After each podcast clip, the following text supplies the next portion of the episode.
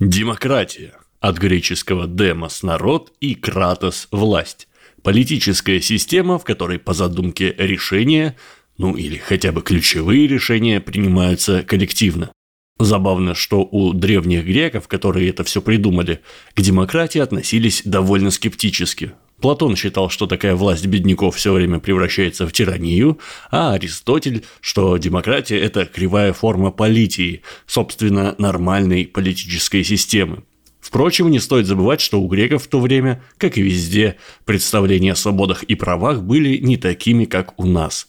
Например, при греческой демократии власть была только у граждан, а женщины, рабы и прочие неграждане шли нахуй.